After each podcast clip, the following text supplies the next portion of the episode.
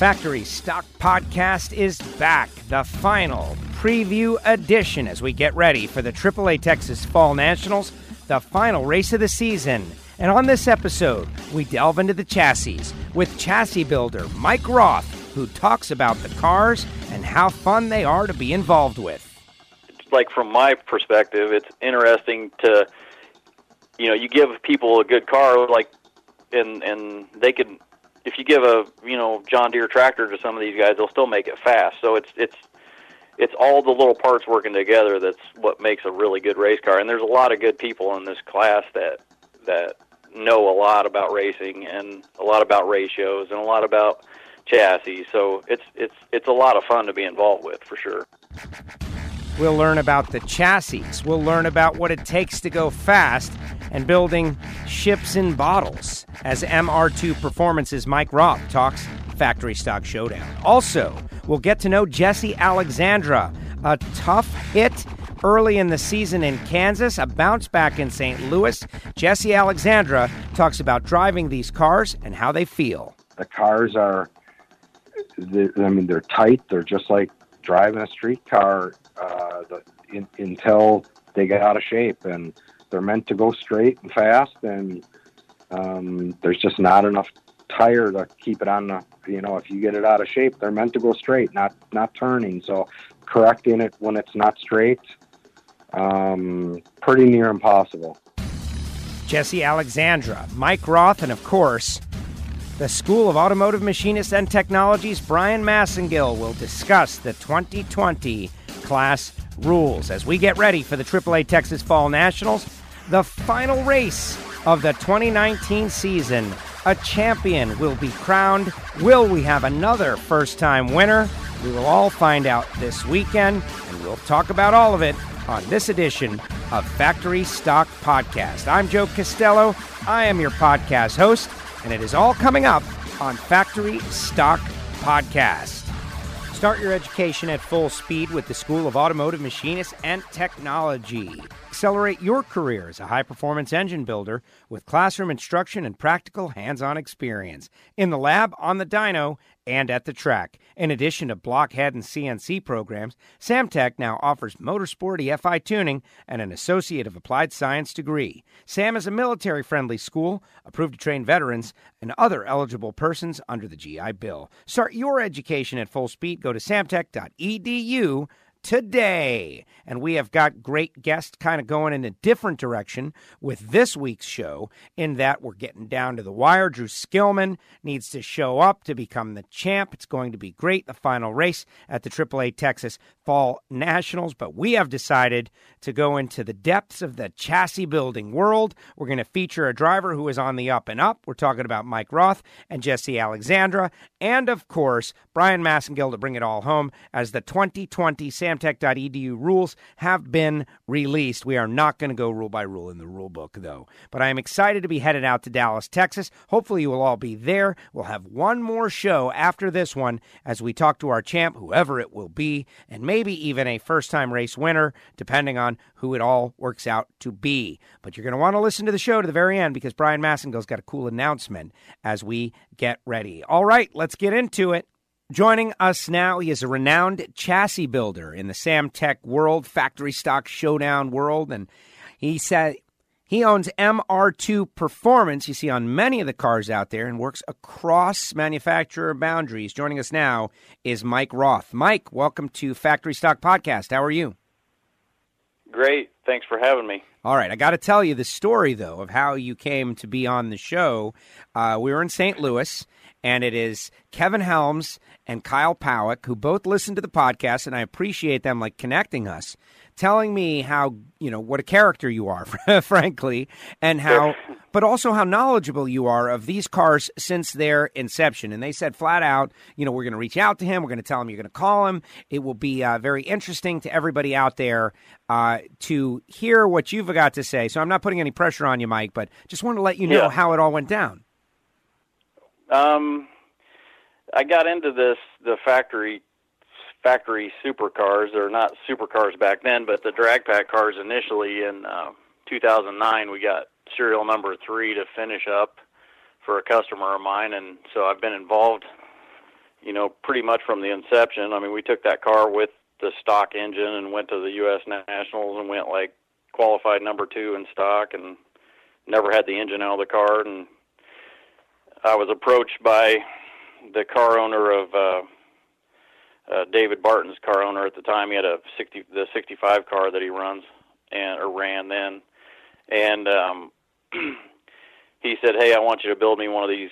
You know, challengers. You know, I, I really like what you did with this one, but I think we can do. You know, maybe do a better car for us. So I contracted with him to build, uh, which actually is Mark Pawuk's car right now. Um, so I built that car, and I built two other ones all at the same time. So it was like a little mini drag pack factory in my shop. Interesting. Now you had some very well known machines out there that uh, have caught the eye of a lot of people. Uh, you know, one of them is the driller car right? Let's talk about how you got Mm-hmm. started in chassis building. And if you don't mind revealing your age, uh, I think that will be great for a lot of people out there. You know, we're always trying to encourage people into getting into careers, young people who are interested, to get into careers where they do and build and make and use their hands and can be creative and also, uh, you know, do cool stuff like cutting and welding, et cetera, and so on. You have done that with your life. Was that uh, a passion early on? Did you start out like were you a kid who was always hands on? How did that work out? Yeah, my dad. My dad had a chassis shop when I was growing up. Um, kind of not on really the same level as what we're doing now, and, and um, you know, he he piqued my interest, and I was in the garage, you know, working on tractors or go karts or you know, riding three wheeler, you know, it- just anything motorsports or anything that ran and drove. So um, I kind of followed that along. My my parents were both teachers, um, and I went to Purdue uh, University for engineering. You know, out of high school, thinking I'm going to build race cars, and um, it, it actually they didn't have uh, programs like the Samtech or you know or schools like that where the, you could actually do motorsports engineering. Um, and so I was at Purdue me- in mechanical engineering technology, and I I felt limited. You know, I'm, I'm building race cars at home, and and I actually ended up dropping out of there and got a teaching degree in secondary English education. So I'm actually a t- uh, licensed te- or I could be a licensed teacher. Um, so that's kind of something people don't know about me. Wow, that's interesting. Uh, you know, I know like Ryan Newman went to Purdue and that they've got a good program over there, but uh, I love the fact that you're also a teacher. I think it's one of the most, you know, honorable uh, fields that anybody can be in is like helping the next generation, you know, get core basic knowledge and all. But you have a passion for racing, right? And so Yeah, that's true. it, it turns out that the cars that you mentioned, and I mentioned the driller car, maybe list a couple of others that are standout, best appearing, best engineered, next level kind of stuff. It's not like, hey, let's throw a roll bar in this car. It's like, yeah, we Yeah. need a roll bar, but we want to do some things that are, um, you know, elite. Well, we did so in 2000. Let's see, um, 2003. Um, I built this little PT Cruiser. It was a super gas car at the time. Um, looked like kind of a street PT Cruiser, and we ended up winning best engineered at the at the U.S. Nationals with it. And then I the first super stock car I ever built was the Super Cuda for a you know it was a super stock A Hemi, which is A automatic back then, and that was at the next year, and we actually won best engineered with that car at the 50th Nationals. So it was back to back, you know, best engineers at the Nationals, and that, and also that was the first super stock car I ever built. So I was like, well, you know, dive off the deep end, I guess, and and then it kind of, it's really kind of a blur from there. Um, I built a Silver Bullet Cuda for a really good customer of mine, and then actually I got hooked up with uh, later on. I got hooked up with uh, Jeff Turk. Um, built a he bought one of my customers' half finished cars, a Hemi car, and um, kind of been doing work for him ever since that. That was uh, I think '06 or '05. So um, obviously, you know, now it's all factory super supercars, Copos, Cobra Jets, um, Challengers. So let's uh, let's dial in on that. Um, you know, our listeners, uh, we we've found we got fans of the class, of course, but people within the class, right? right, like people who are Right. uh, like competing and in the class to either get info on their competition or their friends, and or just because they're they're interested. Um, you know, I- I I don't need to. I don't. I know that there are things that you will not be able to reveal, right? That are your industry secrets. But at the same time, I want to go as far as possible to educating the people who are interested in what goes into building the chassis for these amazing seven second factory cars. We know that General Motors, Dodge, and Ford build the car and then do a fair amount of stuff to race it up. But to compete in factory stock showdown and actually have a chance to win, more goes into it. Can you give us some insight into what that more is and how the process works? And you know, when you get a car compared to the way it leaves your shop, those kind of things. Yeah, there's, you know, obviously the three different brands. Um, the the Copos, we we kind of do our own thing with those. They show they'll show up. Um, I've done them different ways. Um, you know, they a lot of them at first had the 850 cages, so everybody was wanting to upgrade to a 750 cage. But in my opinion, I mean, when you're building a race car, just just to make it certified to 750 is not the the goal. In in my opinion, is not the goal. It's to build a better race car with the bars that you're actually putting in there. So. So instead of just you know, hey, we can put a funny car cage in here and we'll make it certified to 750, which a lot of people do, we'll we'll actually um I actually got one in there I'm doing right now um cut the whole thing out and start over. So you know make a stronger platform to to build everything off of um and make it certified to 750 so it's not just you know I'd rather have a safer car um you know the more rigid you can make it the better the car's going to work. And uh um, I think it's I, I I don't know. I think you can make it make you know there's there's people running them the other way and there's people running them our way and I like our way better. Um, and I think it's more successful, or at least it can be when you you know you're splitting hairs. Sure, and it, it makes sense. Uh, you know, can can you reveal some of the cars that are out there now that are racing? You already mentioned uh, that you did some work with Jeff Turk. You did some work with David Barton. Can you, uh, you know, is there a list of cars that you've uh, worked on, laid hands on, that you consider, you know, when they go down the track, you feel pride because that's one of your cars?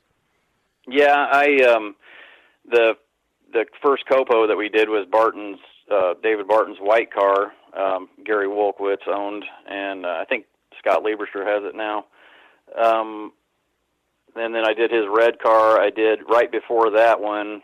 I did uh, Pete Gasko's car, which um, it's got a few different things done on it. Um, but they're per, his and David's car are really similar. And then um, a few years ago, a couple years ago, we did Doug Hamps and um, um, Rich Bieri's car, and then uh, um, I'm trying to think who else.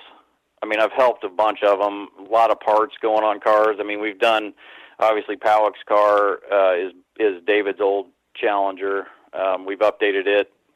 Um, actually done quite a quite a bit of work on it here lately, and uh, um, redid Leah's car before last year. Um, it was kind of a kind of a little bit of a disaster. Uh, Kevin kind of contracted me to do some stuff. You know, he found a couple things wrong right before they went into last season, and we found you know the problems and fixed them, and then you know it. The rest is history on her car, but Former champ Um, though, last Jeff year's Turk- championship car. yeah, yeah, but it's, it sounds easy, doesn't it? but uh, Jeff Turk's um, Blackbird, and I built his or redid his X15. You know, it was a factory car that we didn't have a lot of time on, and uh, um, I can't even think. Well, I think you've already made the point, many. though. First car in the sevens period overall, even though it wasn't at an NHRA event. Uh, the Turk, Turks uh, Blackbird, Leah El Bandito, maybe the most well known of any of the factory stock showdown cars because of the driver in the championship. Uh, you talked about David Barton's first couple of cars. Uh, so, point proven that when we're talking successful cars, uh, you have done a lot of them out of your MR2 performance shop. You mentioned the rigidity of the car we say on the microphone, you know, like you can go and you can order one of these cars, you come out and enter factory stock showdown, which is true technically. But at the same time, just like in stock eliminator, anything, just like anything, anything at the highest levels, you got to do a bunch of stuff, right? So. Oh, yeah. You mentioned the rigidity. In addition, safety. Let's uh, let's take safety off the table because we expect that from everybody. In terms of rigidity, these cars they're so heavy. They're going vertical. They got a nine inch wide tire. Uh, you know, what are some of the challenging aspects of being a chassis builder with these cars? I would imagine it's great because you're getting a relatively new car, so it's not like you got to, you know, uh, go through years of uh, miss uh, miss attempts at working on the chassis, etc. That's got to be the good part of it. But what are some of the challenges dealing with these cars as they come into your shop?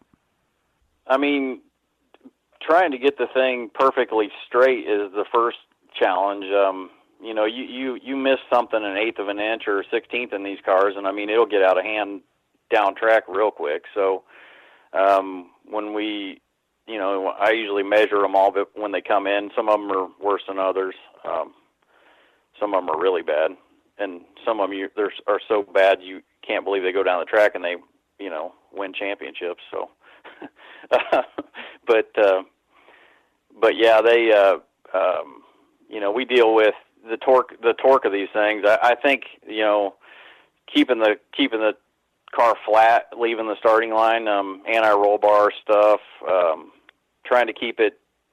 Um, they do a lot. If you if you actually watch videos from the front, you can see these things twisting really hard if they're you know kind of a stock style car. So we've upgraded um, shocks and springs and you know everything. I mean, it's there's nothing I mean, there's nothing left pretty much when you get done. We have actually, I have this. Um, it's kind of funny story. I have this uh, attic in my shop, and we call it the Copo College Fund because it's the all the extra little Copo stuff that you take off the Copos. So I have this whole attic full of Copo and drag pack and crap that we've taken off and you know upgraded or you know it's it's it's always it's always an evolution. You you know hey I think we've got got this thing figured out, and about the time you think you've got it figured out, you're on to the next thing, and then you know the next rep, the next evolution. So I mean, the evolution is probably by the time you get done, there's there's a whole pile of parts that hey, this stuff worked really good when we made you know 1100 horsepower or 800 horsepower, and now when we're making 1300 horsepower, now it's not good enough. So you know, good parts that work good at a certain power level don't work good at 1400 or 1300 or whoever you know whatever power they're making depending on brand. Right and they're and they're going up. So let's uh, let's uh, bring bring it down a little bit in that you know early on right? Like the the evolution of the uh, full body chassis, right? You know, like the, the, remember everybody remembers like the 1970s those slapper bars that were on there, right? That just right, kind of planted right. the rear end, and uh, it's like even now, if you want to build like a throwback 70s car, you put them on. And there were always the crazy people who put them on backwards, didn't realize what they were doing. I remember that happening every right. once in a while, right? Yeah. But then you know ladder yeah. bars, okay, which kind of like it was the advance of that, and then you know four links came in, and my bracket car has got a four link. So right. these cars, in terms of like modern chassis technology. What are they using? Is it a four link? Is it something else? And uh, I, you know, this is the cutting edge. So what what is it? They are. They have.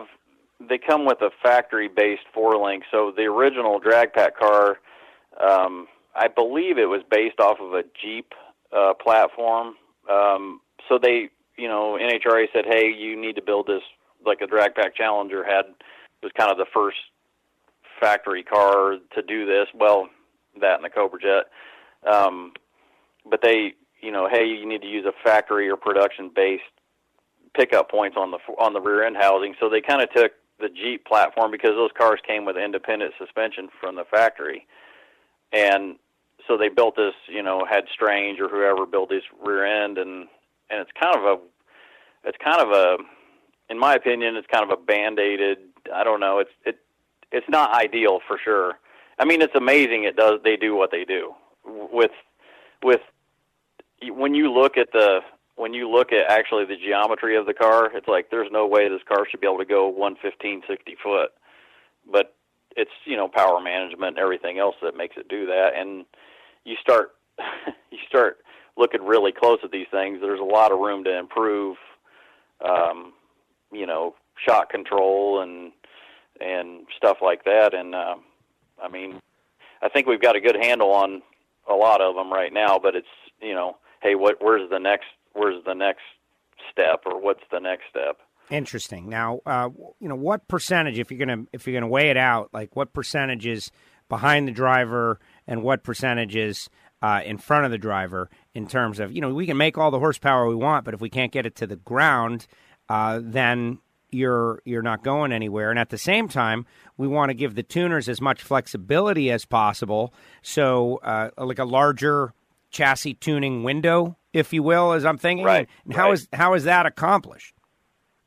Well, you so percentage wise, you're probably looking at. I mean, the cars that I've had on my scales or in my shop, you're, you're anywhere from 54 on the nose to 52, maybe maybe a little less if somebody jammed a whole bunch of weight in the back. But the thing with these cars is, even though even though yeah, you want weight on the back tires and you you still have to keep the front end on the ground or you're going to do a you know 600 foot wheelie um, so with the torque that they make, I mean, some of them, I don't know the actual numbers. Um, I mean, it's a lot. It's 900 plus um, foot pounds.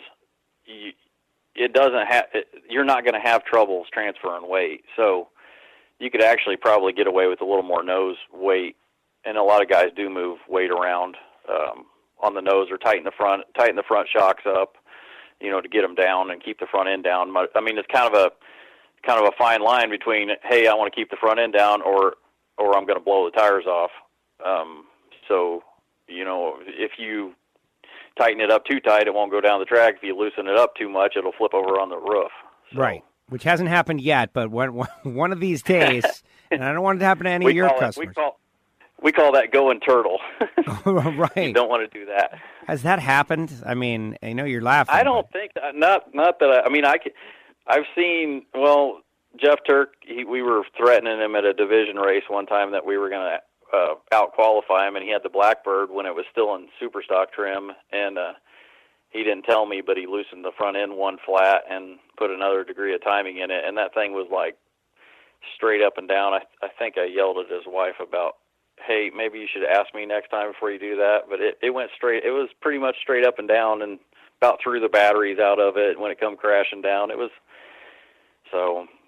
Sandy, we had a couple cars that were qualified behind him, and we told him we are going to come after him, and he was. Sandy is up there right now laughing at you, but that is. Uh, yeah, she is. She was. She was. She's like, okay, I'll tell.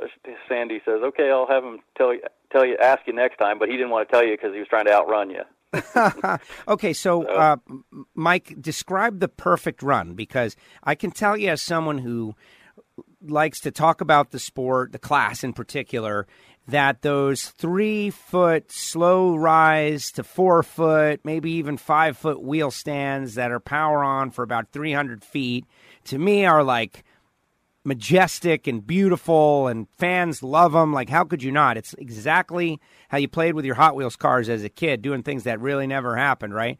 And, you know, then there's right. this snatch the tires, wheel stand straight up. And then, like, a quarter of the way through this season, we started to see the wheels like one inch off the ground, kind of hovering uh, style launch. But those have seemed to change now. Now we're back to the wheel stands. What is, uh, if you were going to describe the perfect launch on one of these cars from a performance chassis standpoint, what would it look like?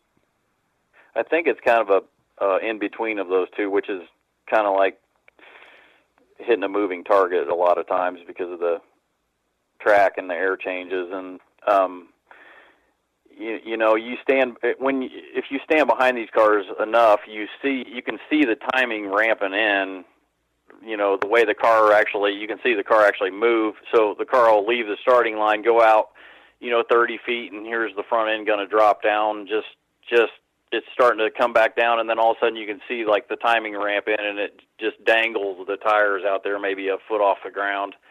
I mean that's to me that's the perfect run and if you ramp it in too hard then it'll just keep coming up but um trying to get to the 330 the 60 foot numbers to me are not really I mean the 330 numbers are way more important. I mean the 60 foot number is for the fans and you know people's egos. I think 330 numbers are you know race car numbers. I, I 60 foot could be anything from hey the tires coming down in the clock or you're getting it with the back tire or you're getting it you know you don't know where the car's landing and you know you you can see it on shock sensors but I think the 330 numbers are way more important. And when you see a car actually stand from behind, it's pretty impressive when you see it leave and you're like, wow. I mean, somebody had posted a video from the U.S. Nationals where the, where they were standing behind the tree and you could see both cars leave.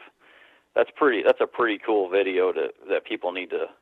I think it's on YouTube or something. I can't remember. I think it was on one of the factory stock Facebook pages, but it was really cool because you could see how hard these things leave. I mean, they're, you know, the G's aren't crazy, but they're continuous and they're and and they pull really hard for a long time. So, um, you know, as far as that, I would say you know the foot off the ground, maybe foot and a half, and pouring the coals to it and see what she see what she'll take. Well, exactly. Now, uh, and I appreciate you laying that out for us because uh, there are plenty of times where I'm up on the mic and, you know, it's like a 126 60 foot, except they took it with the rear tires, obviously. Right. When I see a 110, though, I know something good is about to happen. Yeah, exactly. If it if it goes one teen and gets past that little four tenths out where they try to blow the tires off, it, it'll it'll run for sure. Now, uh, what and I mean, if you go, I think what they go five. Some of the I think the last race they were 504 to the middle. That's pretty pretty fast. Yeah, just to say the least, like real and fast. 3,500 pound car, which is why we love the category. And uh, what what do you think about the you know the parity wars? As a chassis builder, we had to make uh, you know you, you have to have an opinion in that uh, we made many changes in terms of parity. I know on the NMCA side of the world versus the NHRA side of the world, they maybe accomplish it in different ways.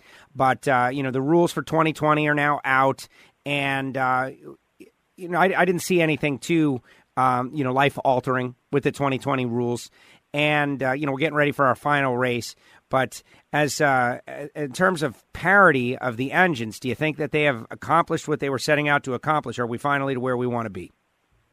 I think the way it was at the end of last year was probably really close to being perfect. Um, the problem, the problem with the parity now, I mean, it looks even and it, it's fairly even, but if you look at the, you know, Skillmans and Butners and and Holbrooks and and people running the Fords, um, I mean, those things are screaming them.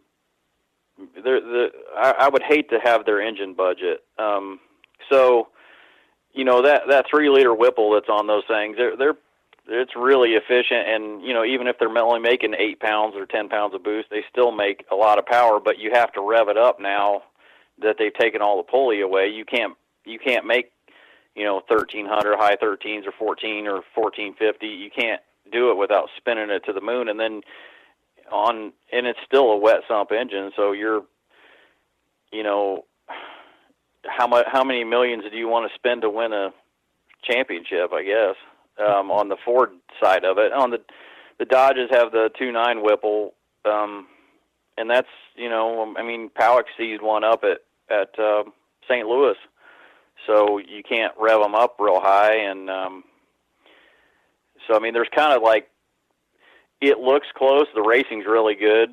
Um, I don't know if on the backside it really is as good as it looks from the outside looking in. You know, if you look at if you ask Skillman how much money they spent, I'm sure.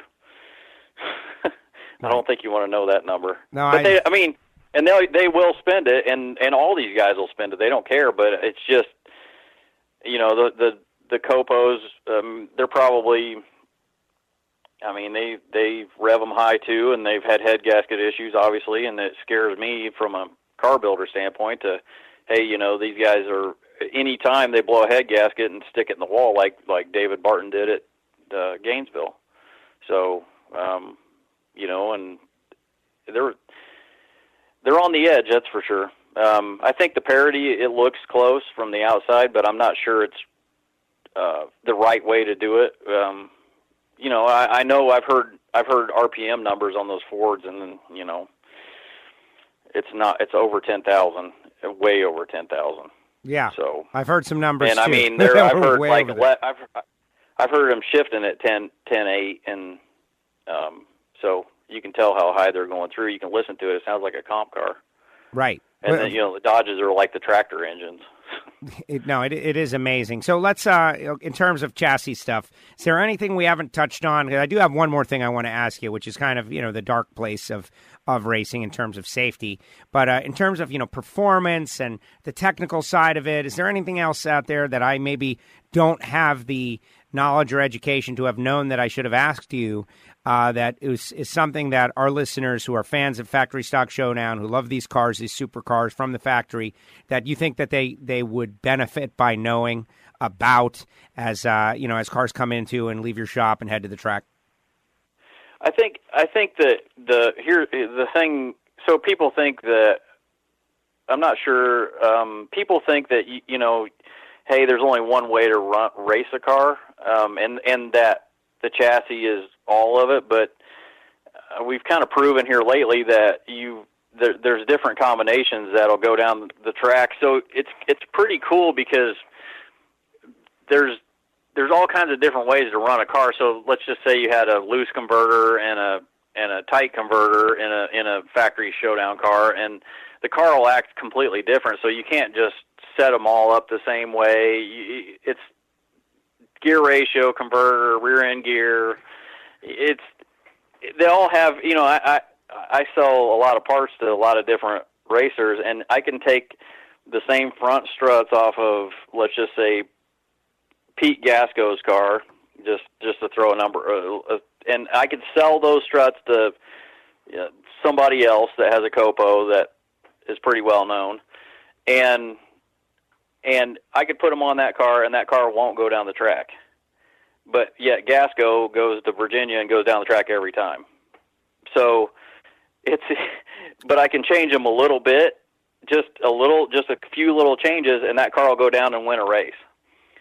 So same strut.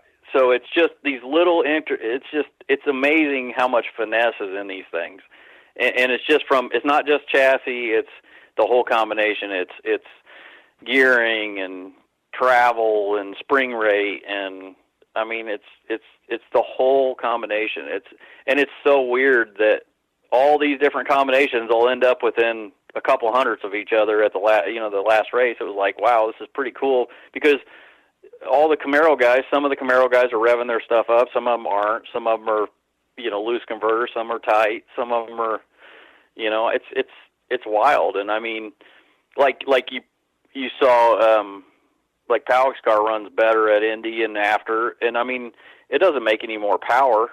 It's just different combinations of parts that you know all working together and it we kind of hit on a combination and and it just it works.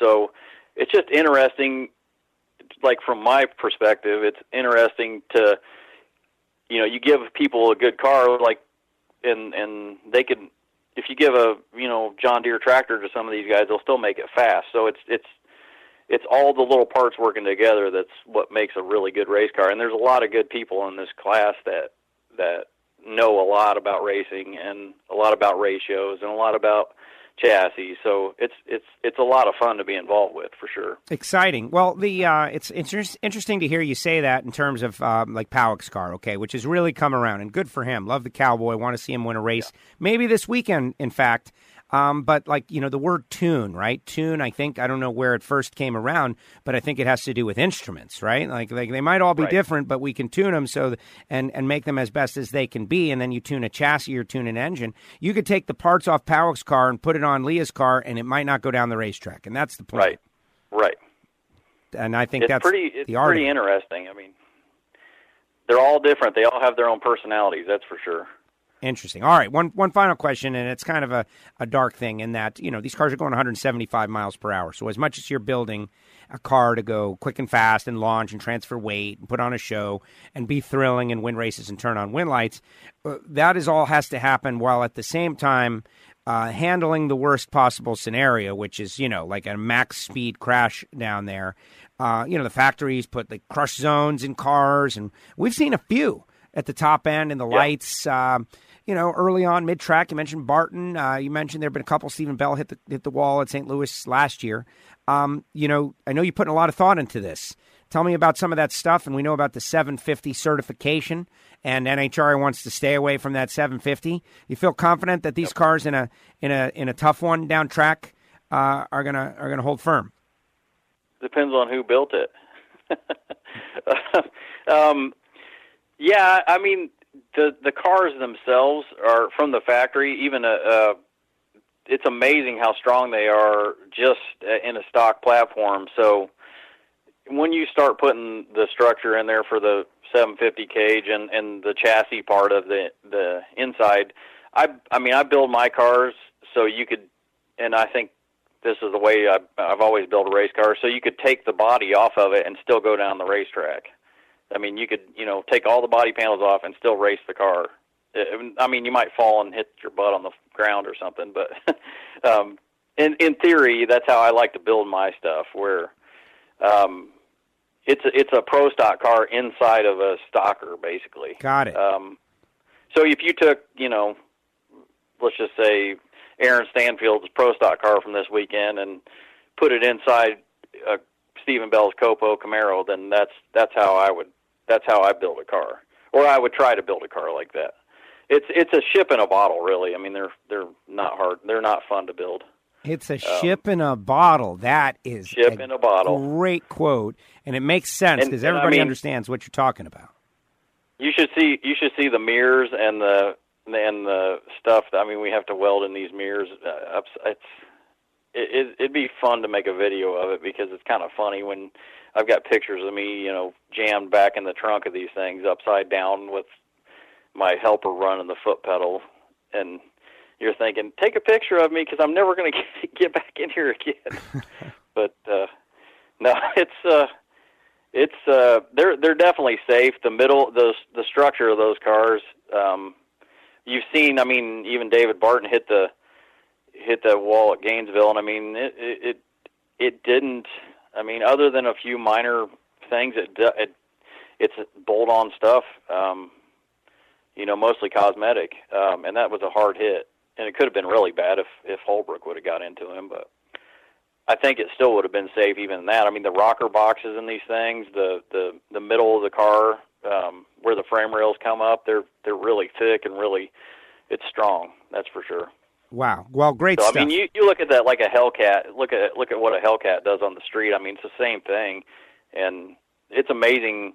You know, that's a you know German based platform that that uh, Daimler platform. I mean, that thing is it's really strong. Um, actually, in uh, testing uh, last year, a Pawuk, I think they had a brake issue or something at the end of the track, and they spun it spun it out and um, spun his car out, and it banged into the wall. And I brought it back, and I mean, it other than just a few little minor things, it didn't really. I put the fixture back up in there just to make sure everything was in the right spot, and I mean, it was rock solid. And that's, you know, that's a pretty good hit. Um, um, and it's, you know, it, it's a lot of lot of testament to the factory people for doing that, uh, to, for engineering that stuff that way. Well, and the NHRA has recently changed their rules to allow, uh, you know, factory cars to run quicker and faster. You know, back in the day, if you were in the 11s, you had to put a roll bar in. But, you know, now Right. you can buy a car and you can do a keyboard uh, move to it, and all of a sudden the thing runs in the 10s. So what do you do? Like, you force the person to get a roll bar, and the factory's building them that quick and fast. They should be building them strong. And it looks like and sounds like they are, which is great news Right. for people who are not even Yep. running in the factory stock showdown. Mike, thank you very much. I appreciate the insight, the knowledge um, about these cars. This is exactly what this podcast was started for. Here we are getting ready for the final race of the season. Drew Skillman is going to go out there and you know lock up the championship, and, and that is great. We got our 2020 rules out, pretty much you know very similar to uh, to this year's rules, and uh, I'm excited to see how this class continues to evolve. I know it's. Uh, beloved by so many, but still, in my opinion, at the at the start of its arc. And so I hope everybody stays involved and keeps doing what they're doing. Thank you so much for sharing what you know about it. Thanks for having me on. Thanks, Mike. Mike Roth with us here on Factory Stock Podcast. So interesting to hear what goes into these chassis and how much they can take and how much effort goes into the whole program. And that's one of the reasons we started this podcast. MR2 performance on a lot of the cars out there and literal works of art. And if you ever get a chance to check out the Driller Challenger, it is a super stock car. It is amazing. Thanks to Mike for coming on the show. And thanks to Kevin Helms and Kyle Pawuk for recommending it. And it will be uh, the first of several, I think, because we barely scratched the surface with Mike. Good stuff. But now we're going to shift gears a little bit and speak with a driver who has had an eventful season, but is really moving in the right direction. And who knows, this weekend at the final race, the right direction might be right into the winner's circle based on the performances he has had. Joining us now, Jesse Alexander. Jesse, welcome to Factory Stock Podcast. How are you? Good, good. Thank you for having me. No, How are thrilled. you doing? Thrilled. I'm great. Thrilled to have you on because you've had a, uh, a an eventful season to say the least. Uh, you know, everybody came out of the box at Gainesville, bright-eyed, bushy-tailed, excited. Uh, you were doing well. Kansas tagged the wall, big moment. Some people don't bounce back from that. Not only have you bounced back, but St. Louis, you had a great performance, semi-final round. So you got one race to go. Uh, tell me about your prospects for this weekend.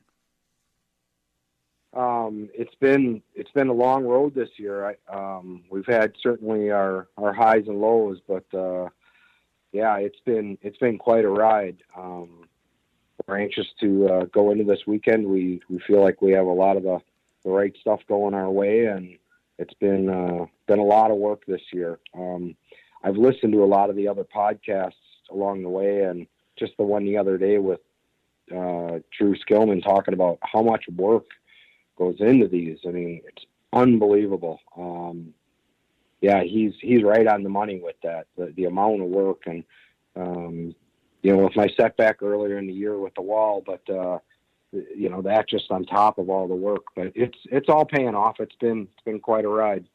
Well, it's it's and so entertaining. Like you know, I don't know that uh, you, when someone like yourself is in the middle of the fight and you're trying to get to the race. I say it all the time. Like just showing up at the track is like a victory, right? To make it to the racetrack and then lay down some qualifying passes and all. But the entertainment value for people like myself and fans of the class, it's such a high level uh, show. Um, being involved in it, did you know that it was going to be like this when you decided to go showdown racing? Uh, I didn't, Joe. Uh, last year, I mostly did stock throughout the year. Um, I didn't have a car that would would qualify. Um, I did a few showdown events when I when stock was full, but um, it was really just for more seat time. And jumping into that this year and making a commitment, um, you know, it like others have said in the past, it's it's really a lot of work. I mean, I've changed uh, this year with you know major components with motors and converters and transmissions and rear ends. I've done all of those things more than I did spark plugs last year. I mean, it, it and I mean it's just crazy the amount of work that goes into this and all the testing and and um, all the behind the scenes. I mean, I can't thank the the guys uh, at the Ray Barton shop and David Barton and um, and Ray Barton for finding more horsepower. I mean, it, it, every week, everybody. I mean, all these teams. I I just gotta believe are doing the same thing, and you know, finding that last little bit uh, on that on that ragged edge every week has been an ongoing battle, but uh, a lot of fun. Definitely a lot of fun. Yeah. Well, exactly. And is it, um, you know, I, am going to ask, you know, is it worth it, right? like the, all the extra work, we're hearing everybody talk about it, and some racers love to just go down the racetrack, and I, not that uh, you know, super gas. That's what super gas is. Those guys work too, but like changing converters, three different converters, different ratios, all that stuff ha- doesn't happen over there. They they they spend their time on other things. But when you go out there and put in the effort that you do of course, that's a challenge, but when you go to the semifinals, like that's got to be what makes it all worth it. And it's like real oh. hardcore drag race here now. Yeah, yeah. I mean, and just to be on the stage with so many great racers. I mean, um, you know, half the people in this class, eh, this is their livelihood. This is what they do.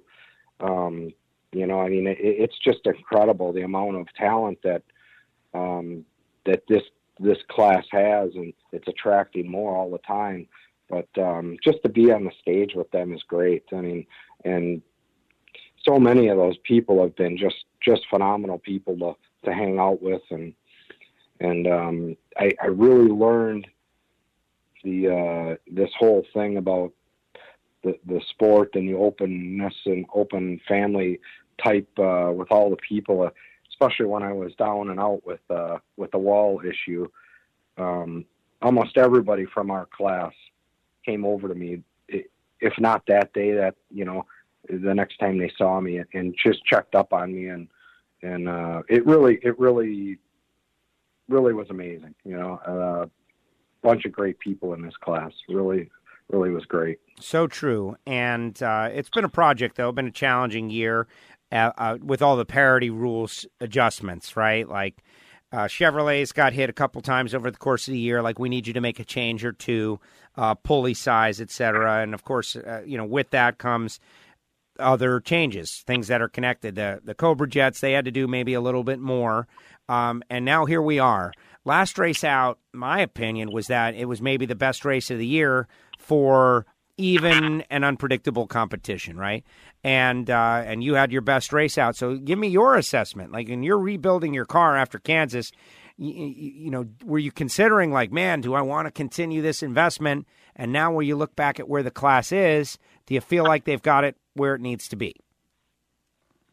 Um, I, I would say eh, to to to start off that you know at the beginning of the year I didn't really understand what that all meant about you know parity and keeping it all the same. And and then after the first event seeing how the, the you know the, there was such a wide spread between the different different brands and how NHRA was so proactive in bringing it all together so quickly.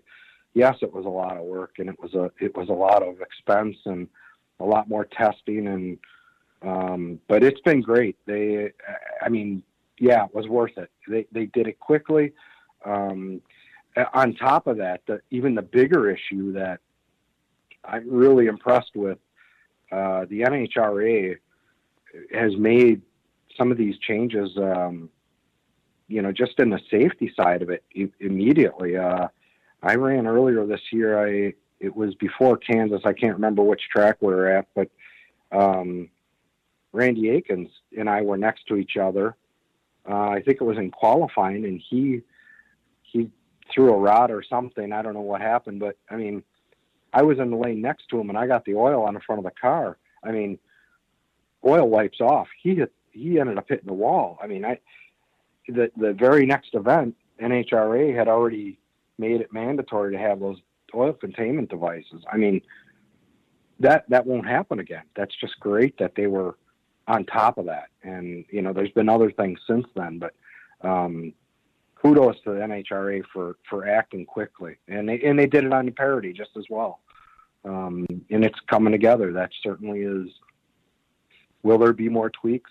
Maybe. Um, I uh, I feel the pain though. I mean, I mean, we, I think we all do, and um, it it can be frustrating. I'm sure the Fords, uh, as fast as they were, and and to to get ratcheted down and have to keep keep working harder at it. They've uh, I'm sure it feels like you know getting punished for doing good things, but in the big picture, it's the right thing, and and I think they've done a great job at it.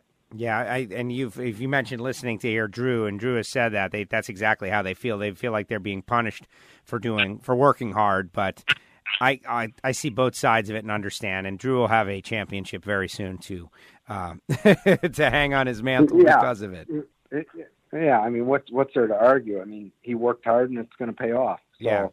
Um, it, it's uh, it's always anything worth achieving is is is hard work, and and they've certainly done it. I mean, all, everybody's done it, you know, but they've they've certainly have come out on top this year.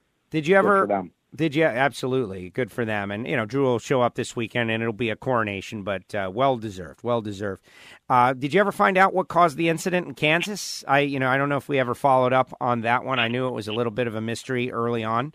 Um, uh, you know, some confusing things. I know you had to spend a lot of time fixing the car, but it's amazing how much these cars can take, by the way. We've had a couple of them nose into the wall and a lot of just kind of cosmetic damage. But did you ever find a, uh, a source?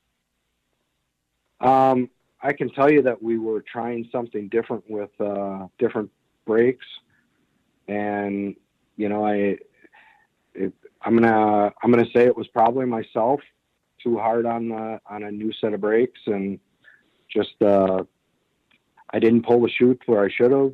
Um, we were having a lot of electrical gremlins we were chasing down early this year, and in that run that that happened, um, my car had shut off, and because it was an elimination round, I mean, as soon as it was back on, I was back in it. You know, that was that was probably my first mistake, and um, you know, I mean, it, it, you know, Archie was, you know, 400 feet ahead of me. I, there's just no way I'm going to make that up. But I, uh, I got back in it, and I, I knew I was going slow enough over the line. I thought that I'd be able to just do it with the brakes, but obviously it wasn't uh, wasn't enough. I had to use the chute, and I I got it all too late. So wow, well, it's it's, it's on me. Um, but it's it's um, I, as far as the safety aspect of it and cosmetic, it's unbelievable how how these cars. I mean, they're these cars are meant to go down the highway at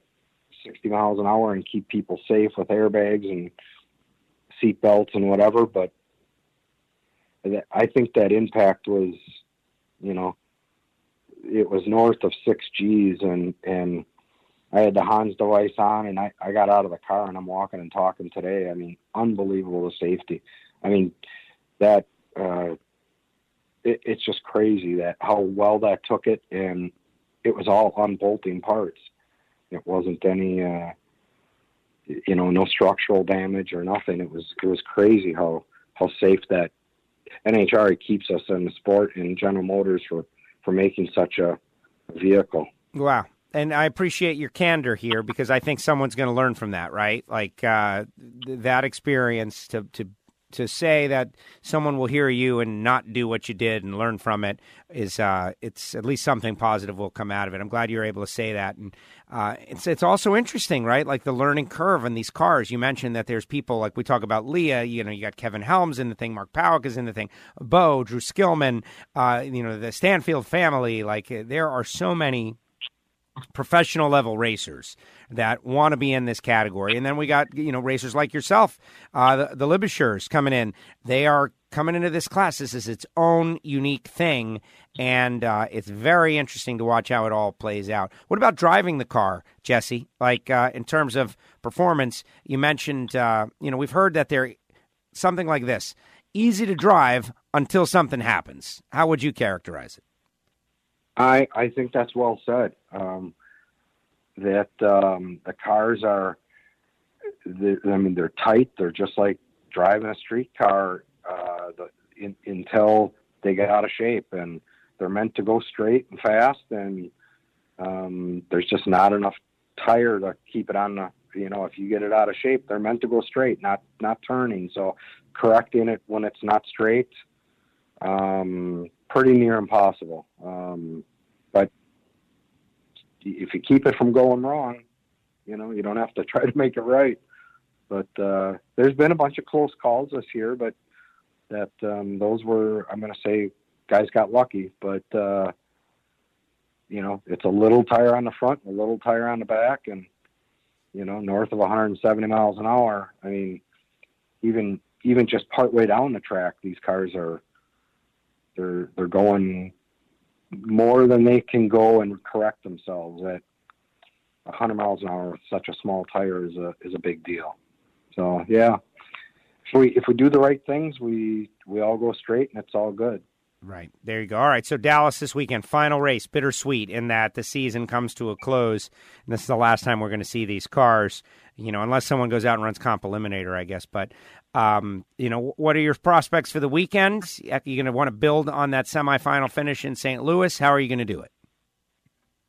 Uh, yeah, it's, I think we're, we're in good shape. It's, um, like I was saying earlier, the program, uh, our program has really come together this year and we, uh, you know, I mean, uh, with uh, David Barton and his crew and working for the power and uh, you know our crew chief Travis, uh, be able to tweak the things and and put the tune on it to make it happen.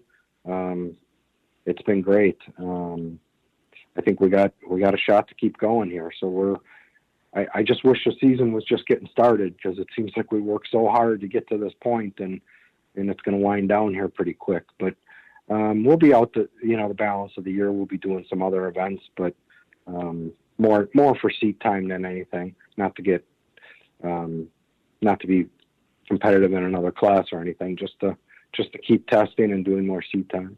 You mentioned Travis Hilger was on Factory Stock Podcast earlier this year as a uh, Samtech graduate. And uh, I think that's kind of cool. So, talk a little bit about Travis, since uh, you know one of the reasons we do the podcast is to encourage people that are interested in the category who maybe think, "Hey, man, I could, I'd love to be involved to to go to Samtech." Uh, he, how how has it been working with him? It's been great. Uh, is his knowledge and what he brings to the team is is just unbelievable. Uh, the he's he's got so much knowledge in that fine tuning, tweaking, and and you know even on some of the car setup things, and um, he's he's got his hands full. He does. Uh, uh, Robert Falcone and uh, Doug Hamp, other teammates of mine, and um, he keeps us all on our toes. And he's got it. He's got his hands full with the three of us, but uh, he's he's great. Um, it's amazing that you know somebody could go to a school like Samtech today and come out with the knowledge that puts these guys really on a world stage to to be in the mix. I mean, there's you know some of the other teams have other graduates. Um, so uh, you know Brian and the and the people at Samtech really put out some quality there that it's it's been great. Amazing. And, you know the other teams are showing the same thing. You know, I mean it's it's good. Awesome, awesome stuff. Well, I, am excited to see you this weekend. Final race. Like I said, it's it's you know exciting to put one in the books, but also sad.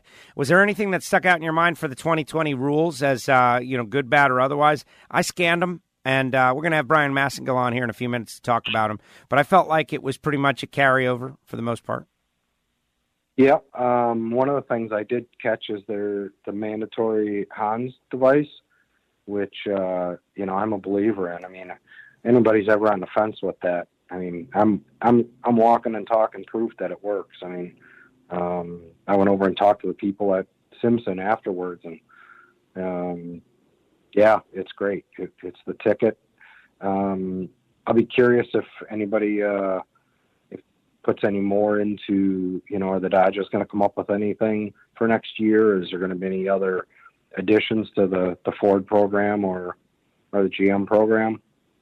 I don't know, but uh, you know, I, I'm glad to see it's it's a class that's growing and a lot of excitement around it. Very fired up about it. Jesse, thank you for coming on Factory Stock Podcast. Thank you for your efforts this season. Great to see them pay off. Uh, all the Barton cars look like they're really moving in the right direction. I know he'd like to get a win uh, this season, and uh, that's what it's all about right now is everybody trying to get that final win of the season. So you have about several months bragging rights leading into the Amalie Motor Oil Gator Nationals in March. Thank you for coming on the show. Yes, thank you for having me, Joe. Thanks, Jesse. Jesse Alexander with us here on Factory Stock Podcast. Jesse doing a great job all season long. And continues to uh, go out and improve, and that's all you can ask. From that big hit in Kansas to a semifinal in St. Louis, and he's got one more race to go out there and make a final, get a win, and it looks like they are marching forward. And uh, I liked what he had to say about the Hans device as well. I really think that all racers that are going fast, required or not required, uh, should be wearing that deal. And uh, it's, you know, I get it. It's a matter of preference, but it's not like he has to look back or to the side in factory stock showdown. But let's uh, let's bring in the man from Sam Tech. Let's talk a little bit as we digest the 2020 rules updates. And I know he'll be out there for this weekend's race, the final race of the 2019 season. Joining us now, Brian Massingill. Brian, welcome back.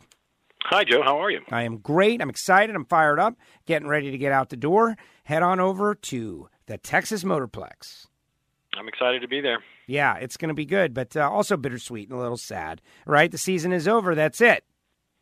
That is it. We get to we get to take a deep breath and and kind of uh, get our wits back about us. At least I do. You've still got a couple races left to go, and um, I know the racers are looking forward to a great race this weekend.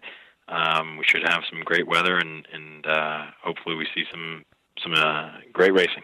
Yes. So, uh, you know, the coronation of Drew Skillman, right? I mean, that's pretty much what we're uh, expecting out here, and uh, rightfully so. From the start of the season, the Skillman group has really taken this very seriously. They said flat out they were on a mission to win this championship, and they're about to do it. Yeah, uh, I agree 100%. And, you know, you got to give a lot of credit over to um, Chris Holbrook also, the, the engine builder there. Um, but uh, definitely got to give a lot of credit to that Skillman team. Uh, fielding two cars, uh, it's really easy to, or I shouldn't say it's really easy. It's easier to learn from two cars than it is from one. Um, you know, they get uh, a chance to set the cars up, and even though they are uh, different years, uh, there's there's a lot to learn there from what works on one to what might work on the other. Um, it's it's you know, uh, it, I don't want to call it anticlimactic. It is great for Drew and everyone over at the Skillman team. Obviously, last year we had a little bit of more of a points battle going into the final race, but but um, this you know they might uh, have lost the war, but there's still a battle to win. So there's going to be a lot a lot of hungry drivers.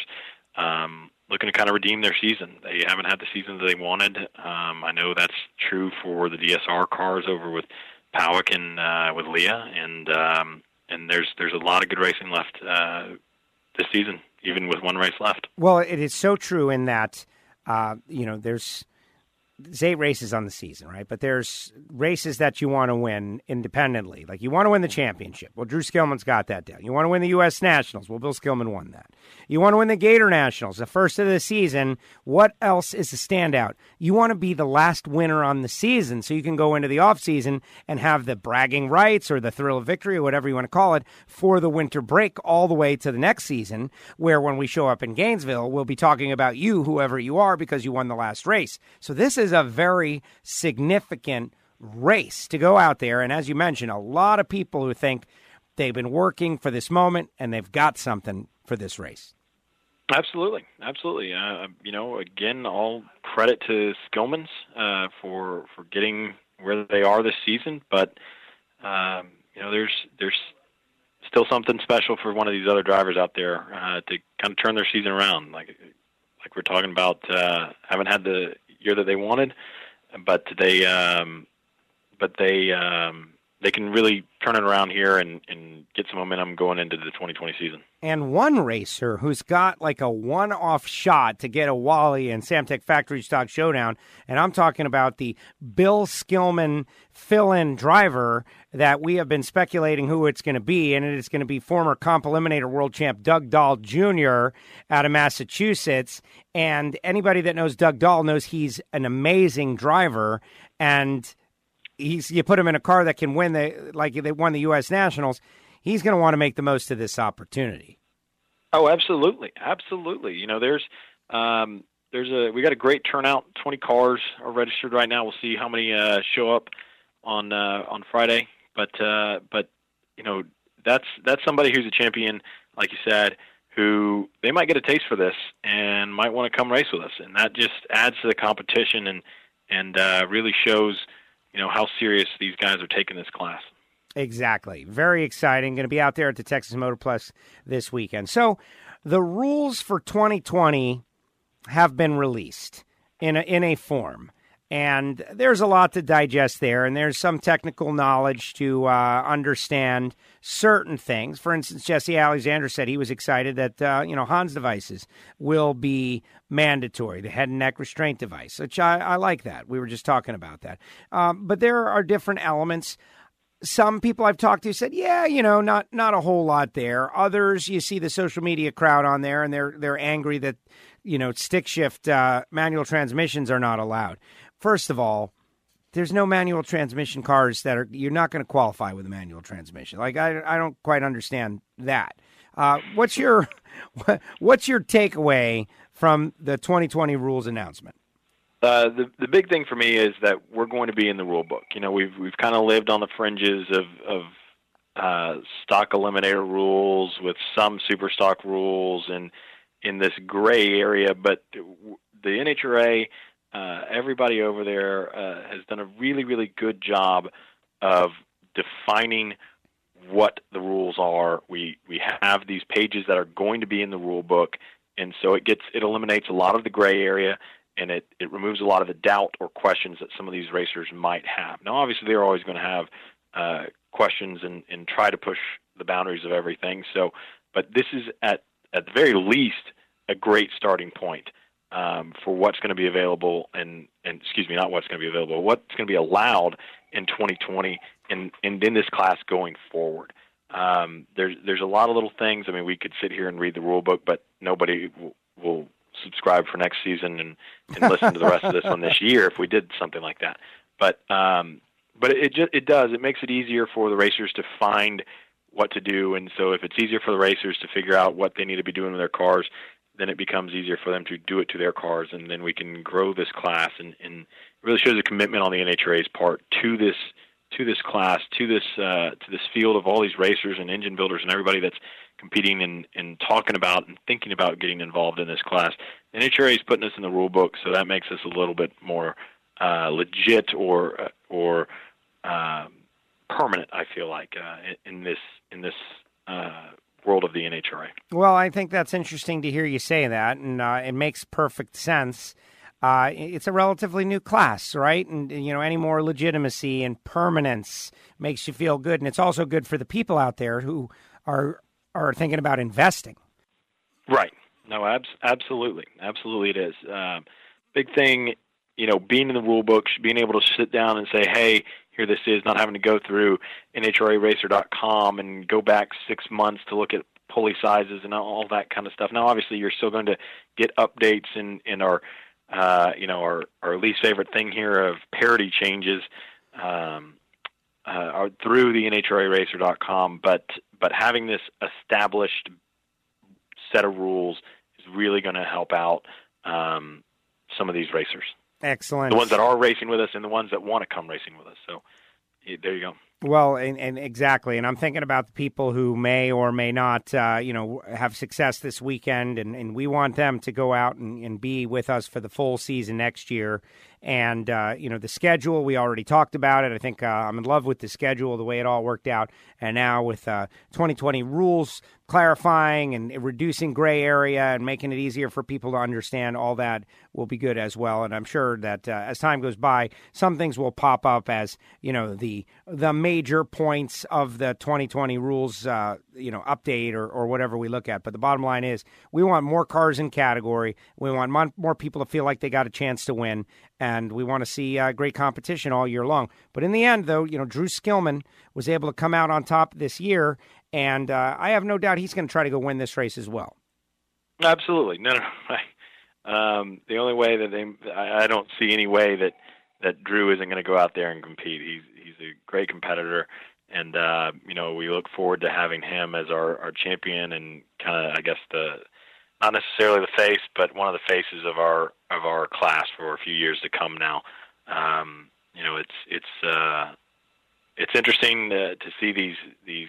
Uh, again, I, I think of Drew as a sportsman racer who went and did his time in the pros and having success back here in the sportsman ranks. Um, you know, there's going to be some people that, oh, well, DSR just bought it, and, and Skillman Racing, they came from Pro Stock and spent all their money in, in this class instead. And, you know, it, it was never. I, I don't think Drew ever really had an easy uh, way to victory in any of these races that he had this year. I think that he uh, he and everyone over on that team um, really worked their butt off to to get to where they are to to be able to call themselves champions. And we'll we'll recap all this obviously uh, at next week uh, in our in our finale, but. Uh, but uh, yeah, assuming Drew sh- shows up for the race, right? Like you know, right? like, yeah, no, no, no. Yeah, I just I, I actually just got off the phone with him a little while ago, uh, talking uh, talking about some other uh, factory stock showdown stuff. So I he said that he'll see me in in Ennis, and and uh, I'm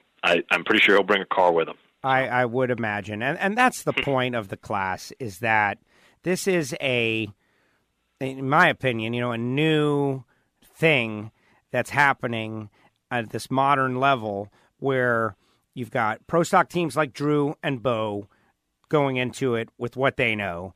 Uh, you know, nitro teams like DSR going into it with what they know and hiring people that, and then sportsman racers. So you got, you know, if we want to use the ladder analogy, we got some coming up and some coming down and some all moving into the same place. Uh, it's going to take different attitudes of of how to do it and some are going to have to realize like oh we need to work more. And some are going to you know they're going to do less. And we're going to see how it all plays out. But this year clearly pro stock style drew skillman the way they handled it was the right way to do it. Right. And and that's one of the things you know going from the bigger schedule um this is kind of them taking it easy. Not that they took it easy but but not having to go out but to eight races in in the season. And and obviously I know that they're doing a lot of testing.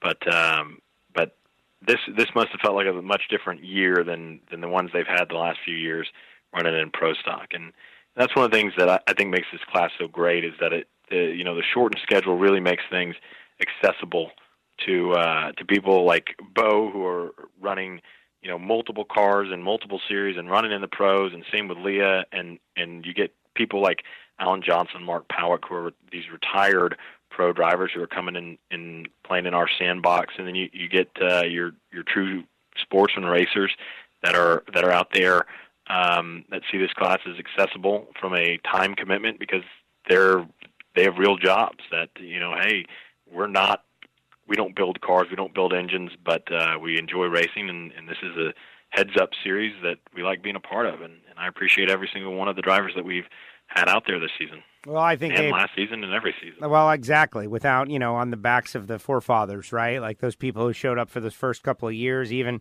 uh, when it was uh, you know double X versus X, right, where the naturally aspirated cars were out there. Which, as much as that was an interesting idea, I'm glad we've evolved the way we have, and I think that the fans are responding. It doesn't happen overnight people don't figure it out. I had someone, uh, you know, talking about NHRA.TV, like, well, you know, how do I record it? It's like, man, it's it's on demand, right? They're like, oh, right. so whatever the message that you're pushing, two thirds of the people that you're trying to let know about it, they're not hearing it even. So it's uh, the class is doing a great job for where it is in its overall arc. And it's because of the people who have gone out there and competed, and we're getting somewhere. That is certain, uh, certainly true. Uh, well, to me, what's next is to get out there to the racetrack. Uh, you know, we heard from Mike Roth, we heard from uh, Jesse Alexander. We've got our 2020 rules that do not include any kind of specizing of ECUs or any of that that people were afraid of, which is exciting. And now it's time to go out there and celebrate this class with a big final race and a big celebration. So, is there going to be like a giant uh, celebration after it's all over? Do I need to take time off or something? Um, I'll see. I, I think we'll we'll save that for LA after uh, after Pomona. Excellent. Good. I'll be there. That that works for me. Yep. And maybe we'll do something in Vegas um, at at the NHRA booth. Who knows? But uh, I like we'll, it. We'll definitely. I'm sure Drew's got something up his sleeve. I like for, it for Dallas. So I like Yeah. it. Yeah, exactly. We'll leave the celebration to Drew, and we'll just come over and pay our congratulations, and then hang out for a couple hours. There you go, Brian. excellent work. Hey, uh, also the season of uh, Factory Stock Podcast coming to a close. There are people that are finding it for the very first time right now. You guys are welcome to go back and listen from the very first one. Take a whole season in. It will not take you that long, and uh, you'll learn a lot about these people, most importantly, and the cars and the parts and all that stuff. But Brian, you've been like the cornerstone of it And so thank you for that. I know we're going to do one more with Drew and have you on to wrap up the season, what we may see out there at the AAA Texas Fall Nationals. But all in all, this was a, a good venture, and this is, uh, you know, Samtech supported, and thank you for doing that. And uh, I think it has been a very, very good thing for the category. Absolutely, I agree. I think that uh, you know, getting a lot of these drivers, uh, you know, everyone knows who Leah Pritchett is uh, if you're listening to this podcast, but you not you don't necessarily know who Jesse Alexander is, and and that's uh, that's what that's why you know when you and I talked at the beginning of the year. Um, hey, what can we do? How can we get out there? How can we get these drivers? How can we get some more focus on this? That was what we sat down and, and our goal was, and I think that we've done that. You know, um, we don't have a million listeners yet, but uh, we're working on it slowly but surely. And if you have any questions, um, email. I'm gonna. Can I send them to you to email? Sure. And if uh, I've got I've got some factory stock showdown stickers and hats that I want to email out or uh, sorry mail out to some of our listeners. So um, Joe at WFOradio.com. Joe at WFOradio.com. Yeah. If you hear Brian and you think, man, he's giving away something for free, I'm going to email, like, send in your email in uh, or email me, and we'll email out. Joe and subscribe. And, and, and if you leave a review, we'll uh, we'll go through some reviews and we'll uh, we'll read your name out next week, I guess. And if if you uh, if you read your name, email Joe, and we'll uh, we'll figure out how to get you uh, some uh, some factory stock showdown swag uh, at the end of the year. The way that it's intended to, uh, because I um, didn't think about it before now. Swag. Well, listen, exactly right. We should have said no. It listen, they'll be they'll be with us all off season long, and they'll be ready to roll for the 2020 season. Brian, great job. Thank you so much. Always, Joe. Have a good one. Thanks, Brian. Brian Massingill from samtech.edu, Jesse Alexander, and Mike Roth all joining us on this edition of Factory Stock Podcast. And remember, he says that if you uh, you know send me an email, Joe at WFOradio.com. That is the other podcast that I do, which if you haven't heard of that, oh my goodness. Oh my goodness. WFO Radio been around for 10 years. Mello Yello Series winners every week. Pro Stock, Top Fuel, Funny Car, all that. Lots of Lucas Oil stuff. You should be subscribed to it and listen every single week with religious fervor. But if you don't, now is the opportunity. Joe at WFOradio.com. And if you write us a review on Apple Podcasts or Spotify, that uh, there's uh, Samtech Factory Stock Showdown stickers in it for you and he's going to facilitate all of that stuff. So do it and send me the email, like with a link or something to your review. I don't know. We're trying to shake you down for reviews, is what's happening. At least I'm being straightforward about it. And the idea that you would go back to the very beginning of the season and listen from the very beginning and learn and about all the people that we have spoken with and watch the ebb and flow of the season, I recommend it. I recommend it. You'll be all caught up for the 2020 season. All right, everybody, if you're going to be out there, please, uh, you know, shout at me. Say, what's up? I tell everybody to yell WFO. In this case, though, you could say Factory Stock Podcast, and I'll know exactly what you guys are talking about. Big thanks to Kevin Helms and Kyle Pawuk for saying you got to get Mike Roth on the show because he's a genius. And me and Mike, we had a conversation before the conversation, and there's just too much to cover, too much to unpack in one 20 minute interview. So we'll have him back again. And we're going to just try to continue to delve into areas of these cars that you find interesting.